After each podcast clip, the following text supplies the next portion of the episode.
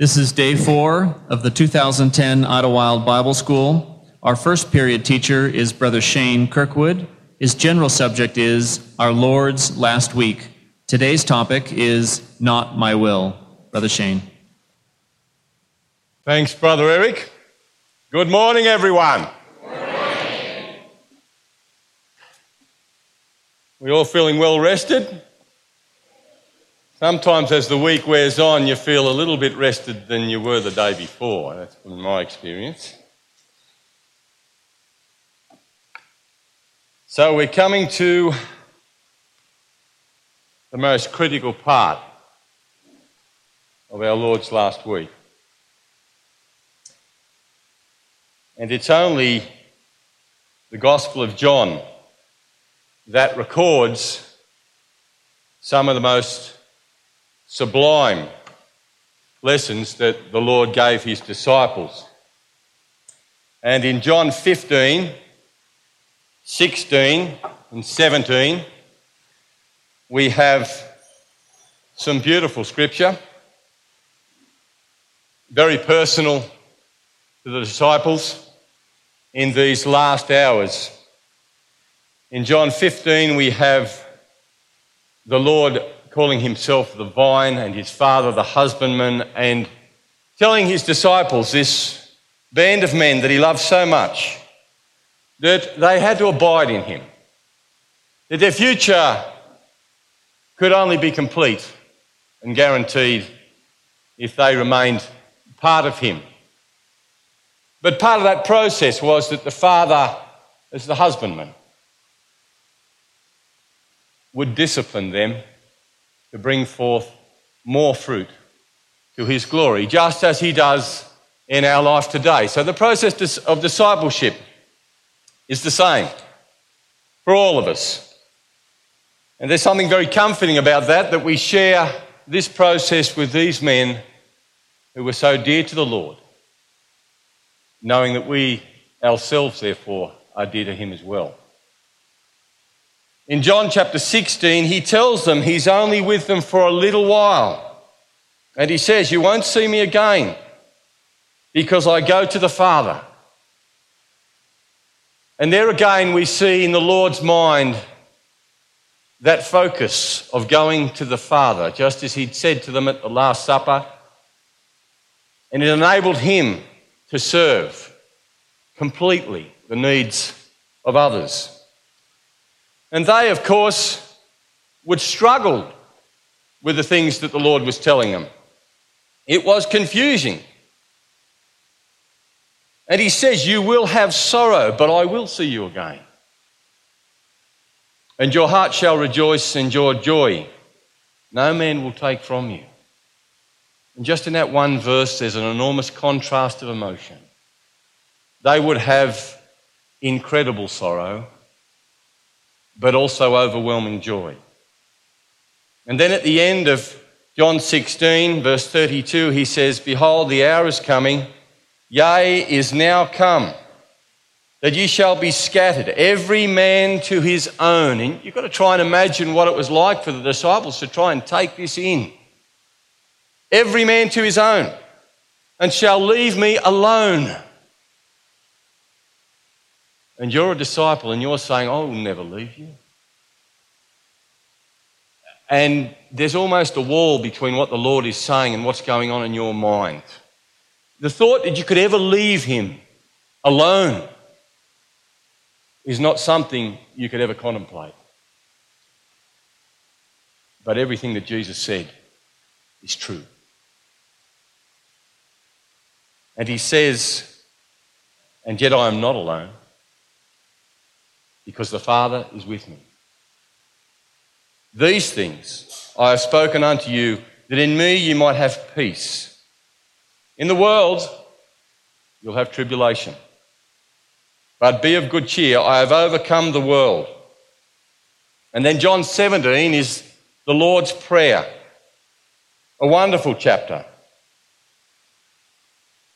And he says in verse 20, Father, neither pray I for these alone, but for them also, which shall believe on me through their word. That includes us here, now, in 2010. We're part of John 17, the Lord's Prayer. And so, as those words of the Lord hung in their minds, we're told that Jesus said to them, That all of you shall be offended because of me this night. For it is written, I will smite the shepherd, and the sheep of the flock shall be scattered. But after I am risen again, I will go before you into Galilee. So there's the sorrow and the joy.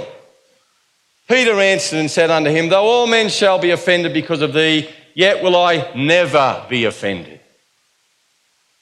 Jesus said to him, Verily I say unto you, that this night before the cock crow, you shall deny me thrice. Peter said unto him, Though I should die with thee, yet will I not deny thee. Likewise, also, said all the disciples. It's often that we focus only on Peter as the one who was the spokesman. But all of them said the same. They were all convinced that when the hour came, they could withstand the pressures that the Lord was telling them about. And so it says that they came to a place which was named Gethsemane. The word Gethsemane means oil press. It was a garden that the Lord had been to many times. And to get there, they had to cross over what was known as the Kidron Valley, the Kidron Brook. Just imagine, if you can for a moment, what's going through the Lord's mind. It's Passover. There's a full moon. We know that. It was perhaps a cold, clear night. Later on, Peter would be warming himself by the fire in the courtyard of the high priest. So there's an element of chill in the air as they descend down to cross the Kidron Brook. Jesus and his little band of disciples. Perhaps the Lord in his mind went back a thousand years when his great forebear, David, the king of Israel, was in desperate trouble. When the kingdom was being usurped by his own son Absalom. And there was David crossing the Kidron Brook with a band of faithful followers. For David, eventually, the kingdom was restored. For his greater son, there was to be on this night no restoration, no avoidance of what must come with the hours of darkness. And so they make their way to that garden, the Garden of Gethsemane. And once again, the future of the world is to be decided in the garden. And how fitting that is that it was in a garden that man lost the dominion. That Adam and Eve failed to have the dominion over themselves, and that now, thousands of years later, would come the seed promised, who had to have dominion over himself if the garden was to be extended to become the kingdom of God over all the earth. And so, as they enter the garden, we're told, as Jesus came to the place of Gethsemane, he takes with him Peter and James and John. So all of them go into the garden, and the garden had a wall round it and a gate through which they would enter. And there in that garden were the olive trees, ancient trees, from which it drew its name.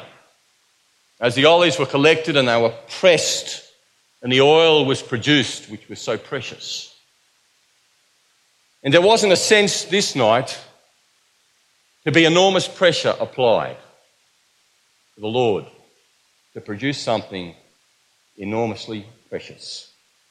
So, leaving the eight disciples perhaps inside the gate near the wall of the garden, he takes with him Peter, James, and John. On what other occasion were those men present? Well, there is a number. But the one that perhaps figures most prominently is on the Mount of Transfiguration. And on the Mount of Transfiguration, overcome with the glory that was revealed on that mount, the disciples didn't know what to say. And Peter jumps in and says, Let's make three tabernacles, Lord. One for you, one for Moses, and one for Elijah. As though he was putting all of those on the same level. And the voice from heaven came to say, This is my beloved Son. Hear ye him. And perhaps in their mind, as they entered that garden, they were thinking about that occasion, not knowing that an enormous contrast would be played out this night between the glory of the mount and the suffering in the Garden of Gethsemane. This was a place that Jesus went to for prayer. Do you have a place like that?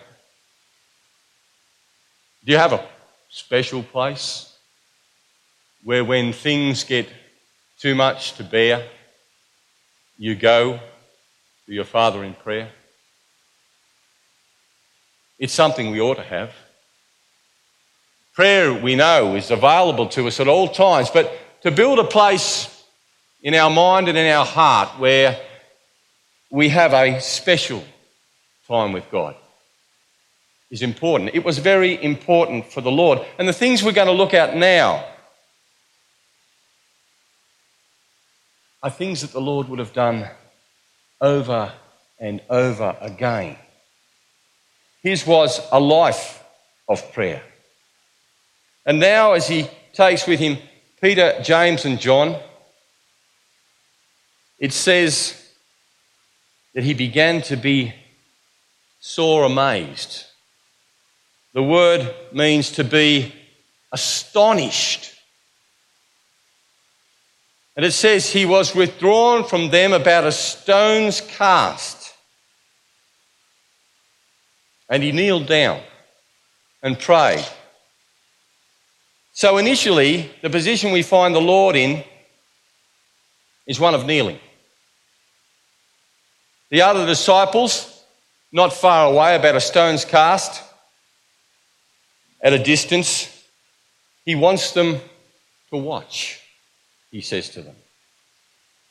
Tarry here and watch. Is that a difficult thing? It wouldn't appear so on the surface, would it? That if your best friend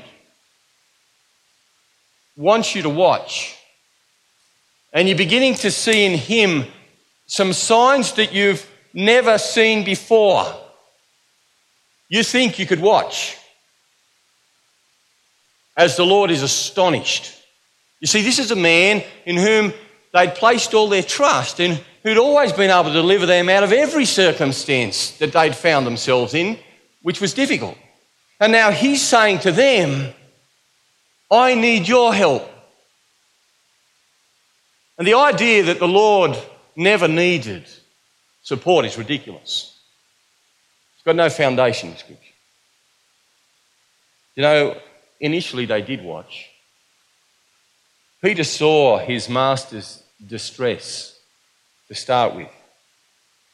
Because many years later, when he wrote his first letter, he says to them in 1 Peter 1, verse 6 Though you may be now in heaviness, through manifold temptations.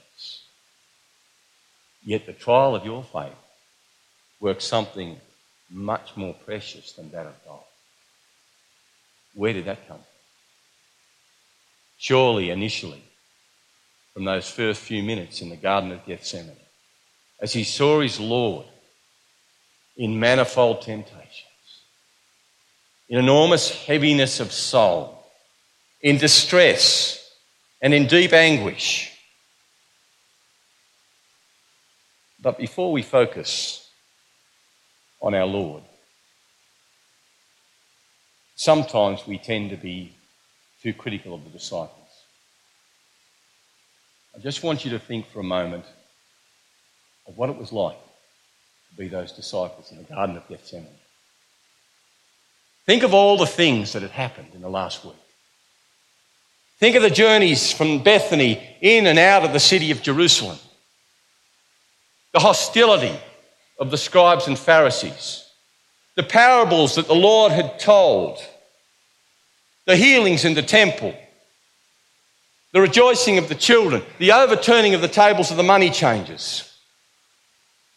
The idea still in their head that the kingdom was coming just around the corner. And then to be told that that temple will come down and there won't be one stone left upon another. And that he's going to suffer the man that you love. And that he will send you a comforter.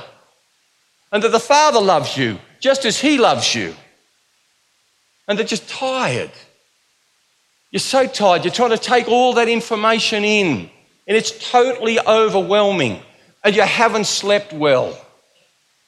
And on top of all that, there is a sense of danger, a lurking presence in your mind, an insecurity that plays at the edges of your mind as you're trying to take all this in.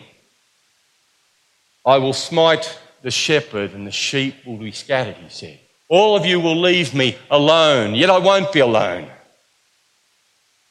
And underneath all that is a question Where's Judas?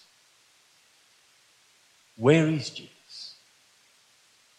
What happened at that supper? Why did Judas leave? Why hasn't he come back?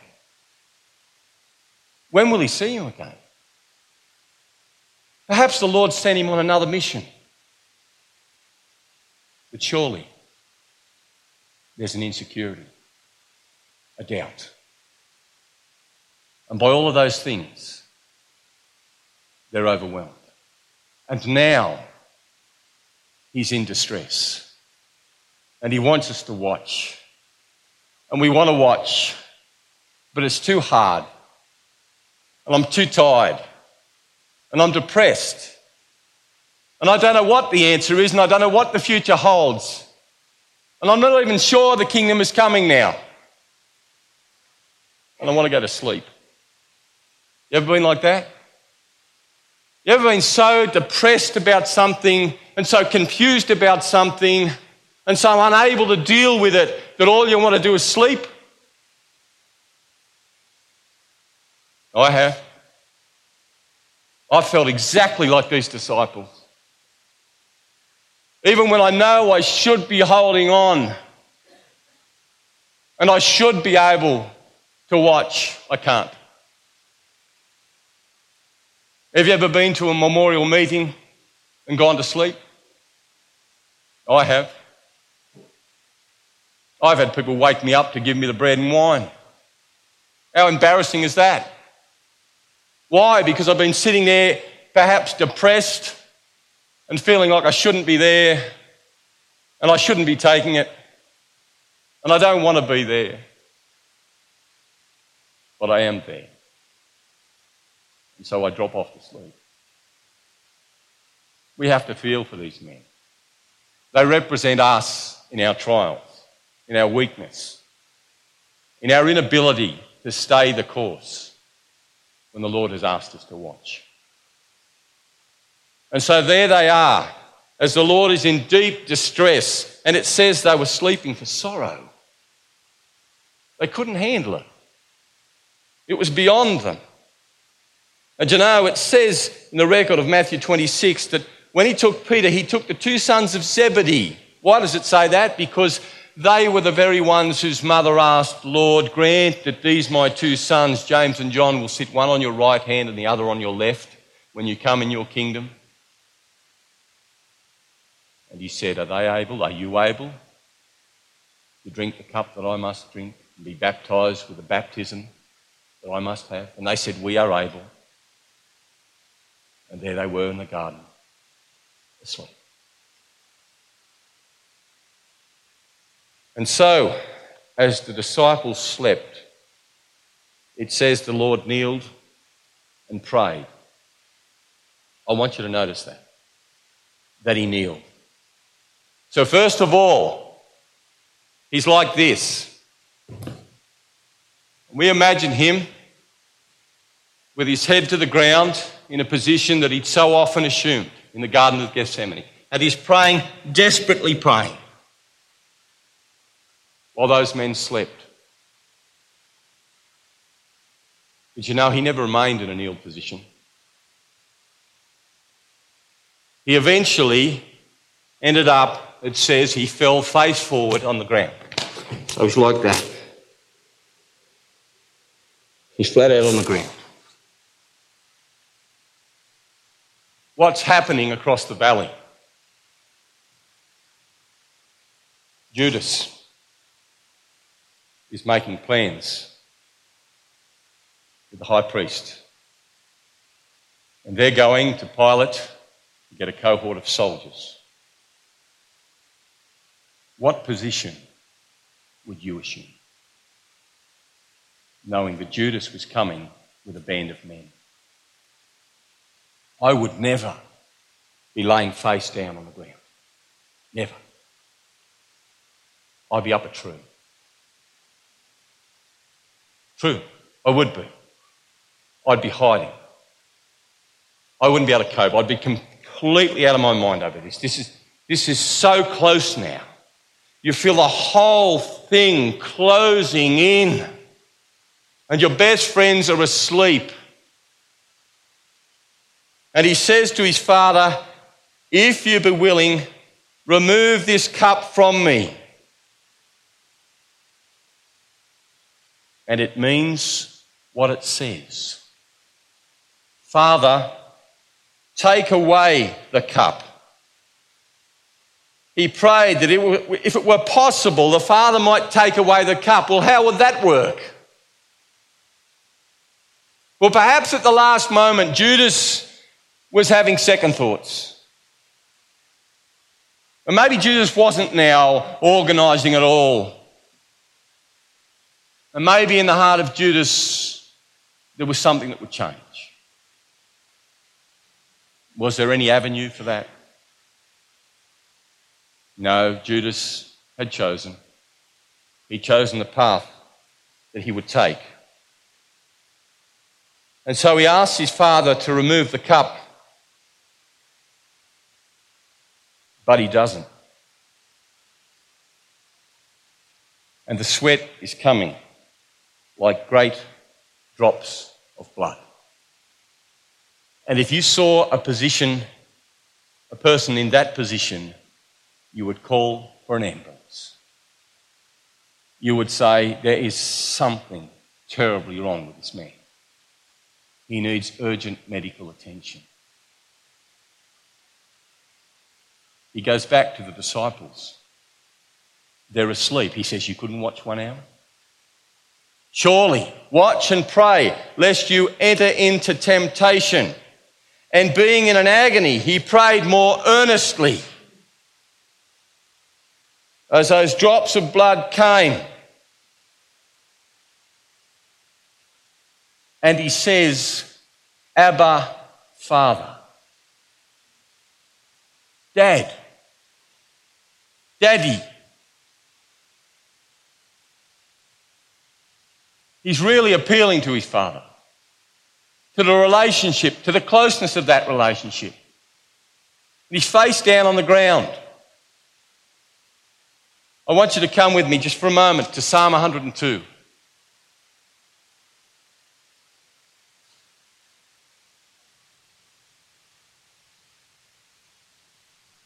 Hear my prayer, O Lord, and let my cry come unto thee. Hide not thy face from me in the day when I am in trouble. Incline thine ear unto me in the day when I call, answer me. For my days are consumed like smoke, and my bones are burned as a hearth. My heart is smitten and withered like grass, so that I forget to eat my bread.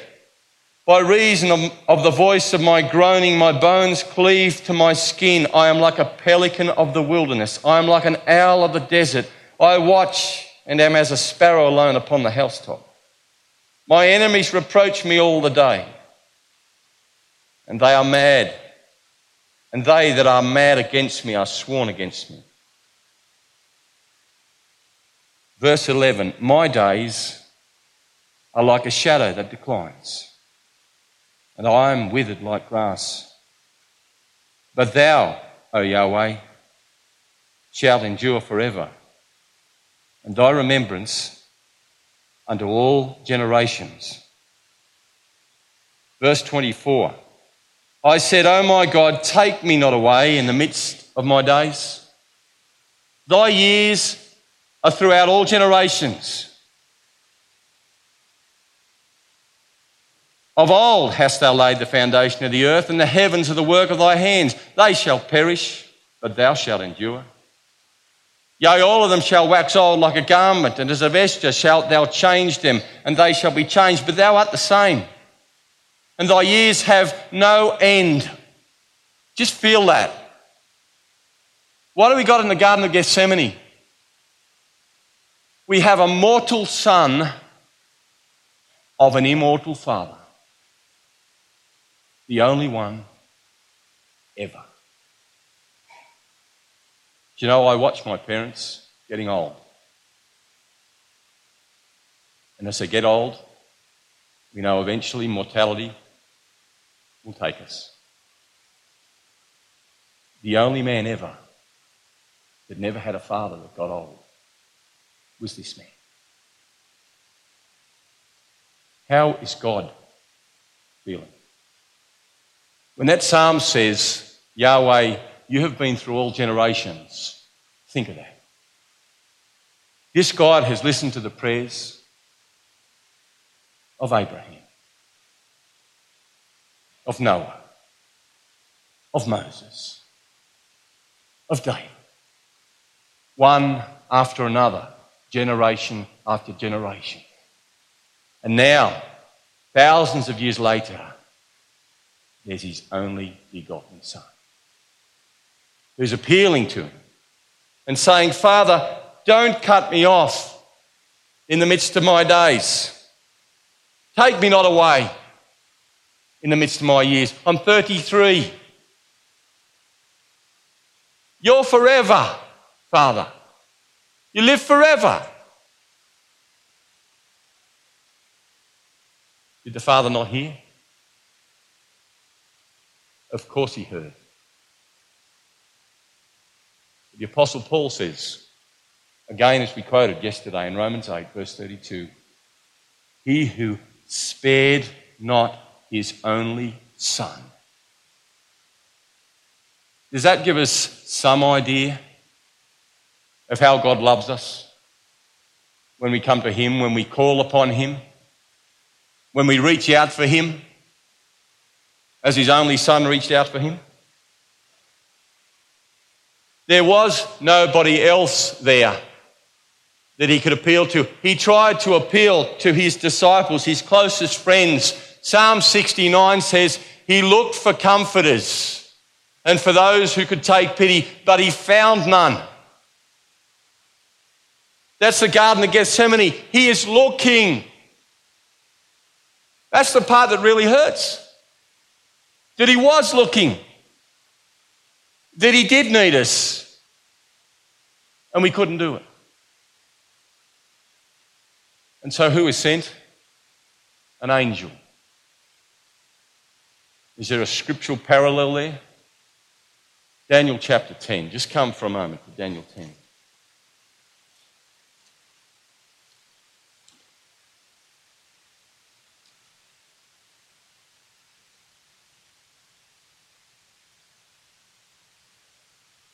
Daniel chapter 10, verse 7. Daniel sees the vision. Well, the men that were with me saw not the vision, but a great quaking fell upon them, so that they fled to hide themselves. Therefore I was left alone and saw this great vision, and there remained no strength in me. For my comeliness was turned in me into corruption, and I retained no strength. Yet heard I the voice of his words, and when I heard the voice of his words, then was I in a deep sleep on my face, and my face toward the ground, and behold, a hand touched me, which set me upon my knees and upon the palms of my hands. And he said unto me, O Daniel, a man greatly beloved, understand the words that I speak unto thee, and stand upright. For unto thee am I now sent. And when he had spoken this word unto me, I stood trembling. Daniel set his heart to understand the words of God, and God heard his. So an angel was sent, someone of another race, not of our race. We weren't up to it. And he comforts the Lord and strengthens him, we're told in, in, in the Gospel of Luke. What would he have said? We don't know. But I think he might have said something like the words of Psalm 16, where we're reminded in Psalm 16 of the future that the Lord had, where he says in verse 8, I have set the Lord always before me. Because he is at my right hand, I shall not be moved. Therefore, my heart is glad and my glory rejoices. Thou wilt not leave my soul in hell, neither wilt thou suffer thine Holy One to see corruption. Thou wilt show me the path of life. In thy presence is fullness of joy. At thy right hand there are pleasures forevermore. Perhaps it was that the angel strengthened him with. But it says again in Luke that he prayed, face to the ground. I want us to think about this now. This is a man lying there who had raised the dead, who had given sight to the blind, hearing to the deaf, legs to the lame and he's lying face down on the ground in agony. What is the lesson? What is the power of the Garden of Gethsemane? It's Proverbs 3, verses 5 and 6. This is the key lesson of discipleship. I want you to come there. We know it well. We know it very well. But knowing it and living it are two enormously different things. Trust in the Lord with all thine heart, and lean not unto thine own understanding. In all thy ways acknowledge him, and he shall direct thy path. I can say that. I can accept that in theory. But in practice, oh, that's a different thing. That's where my discipleship falls down. To trust in the Lord with all my heart? Are you serious? I've got to work things out for myself. I can't take the risk that God might do the wrong thing. Well, that's ridiculous. But that's the way we think, isn't it? I can't give it all to God just in case God kind of doesn't know the circumstances. And He might send me in a direction that won't work out for the best. Am I exaggerating? No. That's how we behave. What's the lesson? All right, I'm going to lie face down again.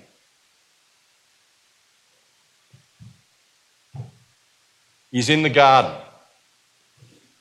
He's praying with enormous intensity, his whole being.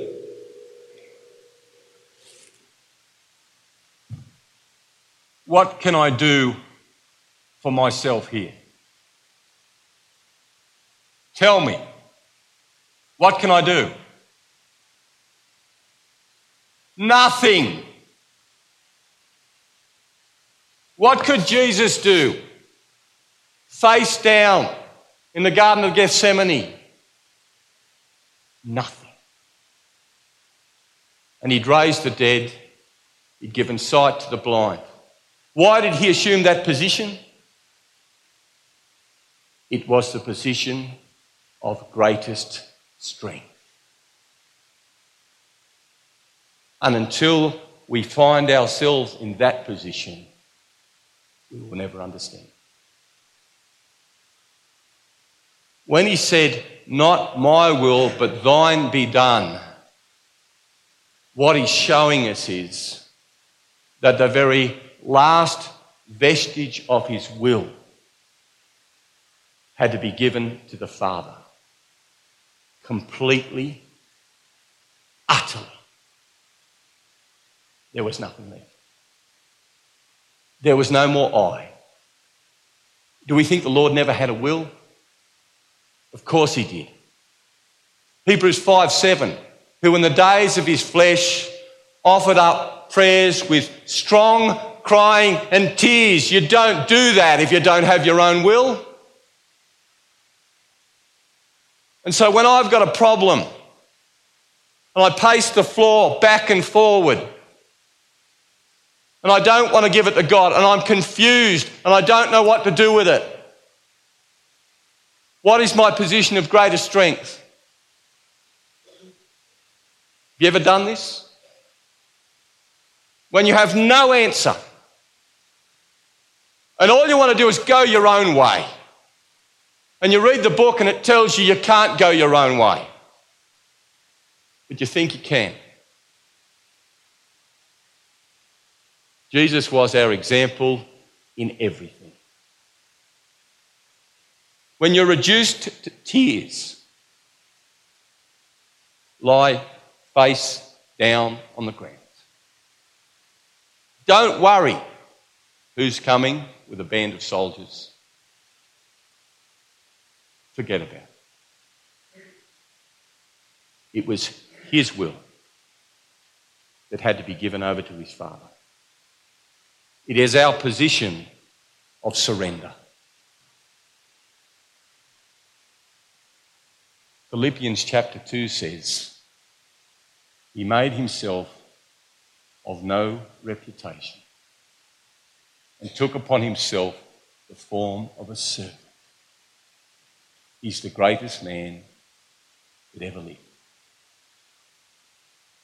If we don't get that out of the Garden of Gethsemane, we've misunderstood what the discipleship is. And we'll struggle with this every day of our lives. And we will look for friends that will fail us and we will feel alone and desperate and isolated. I want to ask you this question Who's in control of the angels now? Anyone know? Can you tell me? To whom are the angels subject now? No one knows. 1 Peter 3, verse 22. They're in subjection to the Lord Jesus Christ. What is the role of the angels? Hebrews 1, verse 14. Are they not all ministering spirits sent forth to those who shall be heirs of salvation? Do you think that when you've been reduced to the position of surrender, face down on the floor, and you've prayed and you have no answer, you think he doesn't know that? You think when he said to his disciples, I will never leave you or forsake you, lo, I am with you to the end of the age? You think the Lord who lay face down in the Garden of Gethsemane doesn't understand when we can't cope? And has never sent an angel to help you? That's what the angels are there for. That's why they're there. They're ministering spirits for those who shall be heirs of salvation. The position of the Garden of Gethsemane is a position of absolute trust in his Father. It had to be that way. He knew Judas was coming. And before Judas ever got there,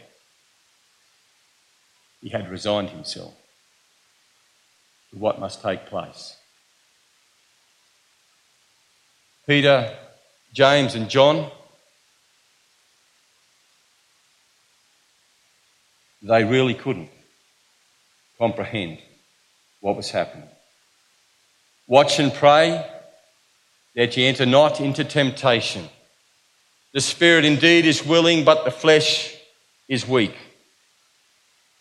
He finally came and found them asleep again, for their eyes were heavy, like us. He left them and went away again and prayed the third time, saying the same words, repeating over and over again, so that eventually all of those words were just resolve till his will became one with the Father.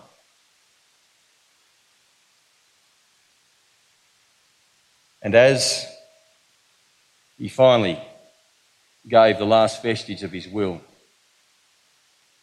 there's some strange words in the Gospel of Matthew 26, verse 45. It says, He came to his disciples and said to them, Sleep on now. And that seems to be completely out of context. When you read the Diaglott, it poses a question Are you sleeping now? What do you mean by sleeping now? Behold, the hour is at hand. Having been strengthened, having given his will over, he now stood up like Daniel did in Daniel 10. And he stands. And he says, The hour is at hand and in the distance.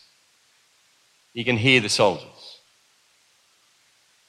And he can see the flickering torchlight. And he gathers to him his disciples. Rise, let us be going. So they get up, they shake themselves, they look at the Lord. But they don't know what's happening. It's beyond them. The hand of him that betrays me is coming. What does he mean? And they're like that when you're suddenly awoken out of sleep.